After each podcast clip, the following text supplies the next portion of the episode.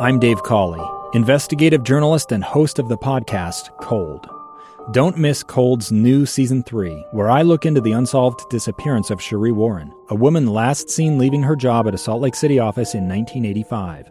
Police cast suspicion on Sheree's estranged husband and boyfriend, but never made any arrests or recovered Sheree's remains. Find Cold Season 3, The Search for Sheree, anywhere you get your podcasts. 10 hours and 11 minutes to go. In 20 seconds. 19, 18, 10 hours and 11 minutes until we, for the most part here in the state of Utah, move into the yellow risk category. It sounds silly to say, but it represents some good hard work uh, on the part of you, and I'm proud of you, and I'm happy. And I can't wait to stretch my legs tomorrow and see what kind of fun I can have. Of course, I'll continue to exercise good social distancing. I've got some masks to wear, and if I am not able to maintain social distances, I'll throw a mask on to protect others around me. I invite you to do the same. And if we keep that up, we'll be green before we know it. 10 hours and 10 minutes from now. All right.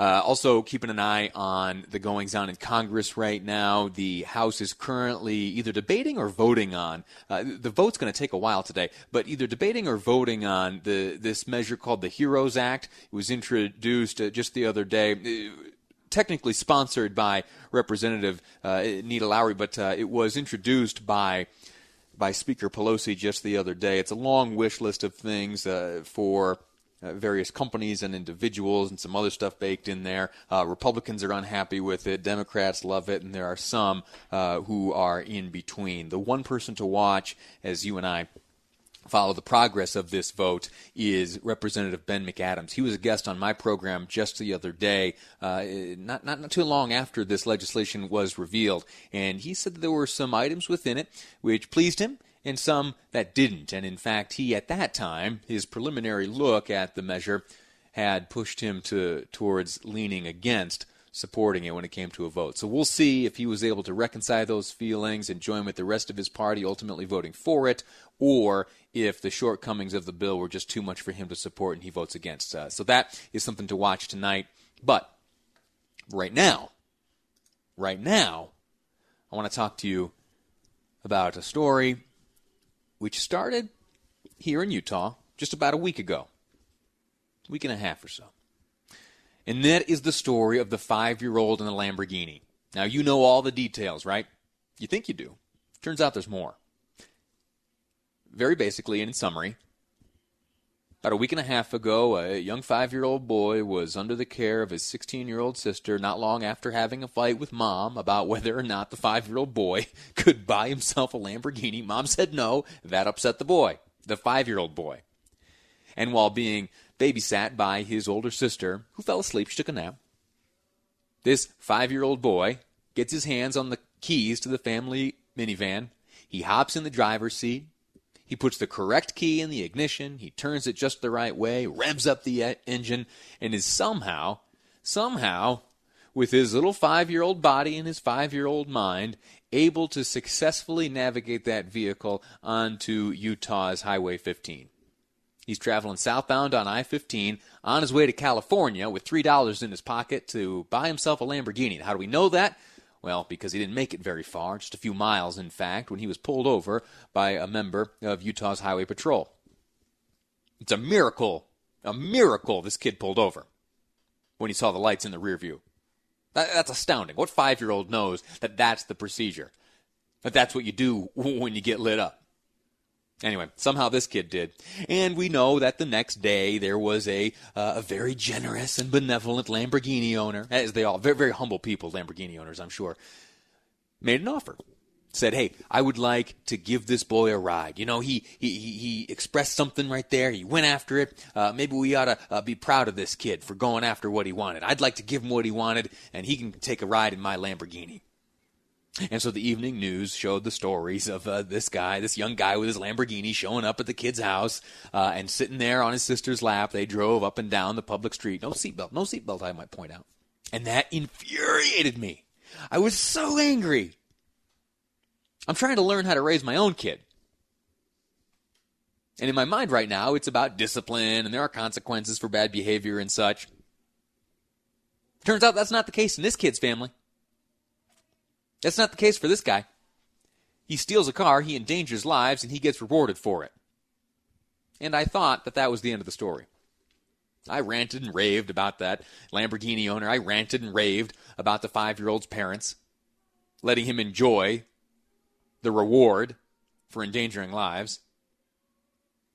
Turns out, not even close is this story over. Not even close. You know where this young boy and his parents spent last weekend? You know where they were last weekend while you and I were sheltering in place, preventing the spread of the coronavirus?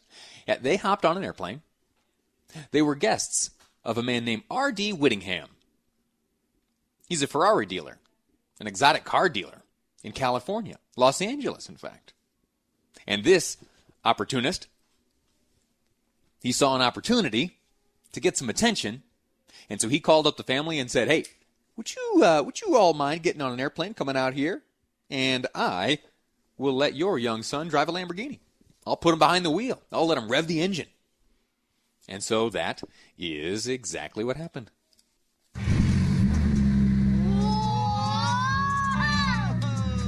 You gonna buy Pump a Lambo? Yeah, Where, tell them where you're gonna work. I'm gonna work here. Yeah. Yeah. You believe that? And then you know what happened after that? If that wasn't uh, exciting enough, this whole saga starts out uh, on an airplane ride from Salt Lake City out to Los Angeles. They make their way, the, five year old boy and his family, they make their way to the car dealership, the car dealership of R.D. Whittington. They play in the cars there, and then, hey, let's take a drive. You know where they go? You'll never guess. Guess where they go? They go to Jamie Foxx's house. Jamie Foxx, the actor. The actor, the singer, the entertainer, the superstar. Yeah. This kid steals a car here in Utah, endangers lives on Utah roads, and next thing you know it, as a reward, he's hanging out with superstars driving Lamborghinis. I've been living my life wrong. if that's what it took, if that's what it took to get swept up in the life of luxury, man, what have I been doing? What have I been doing?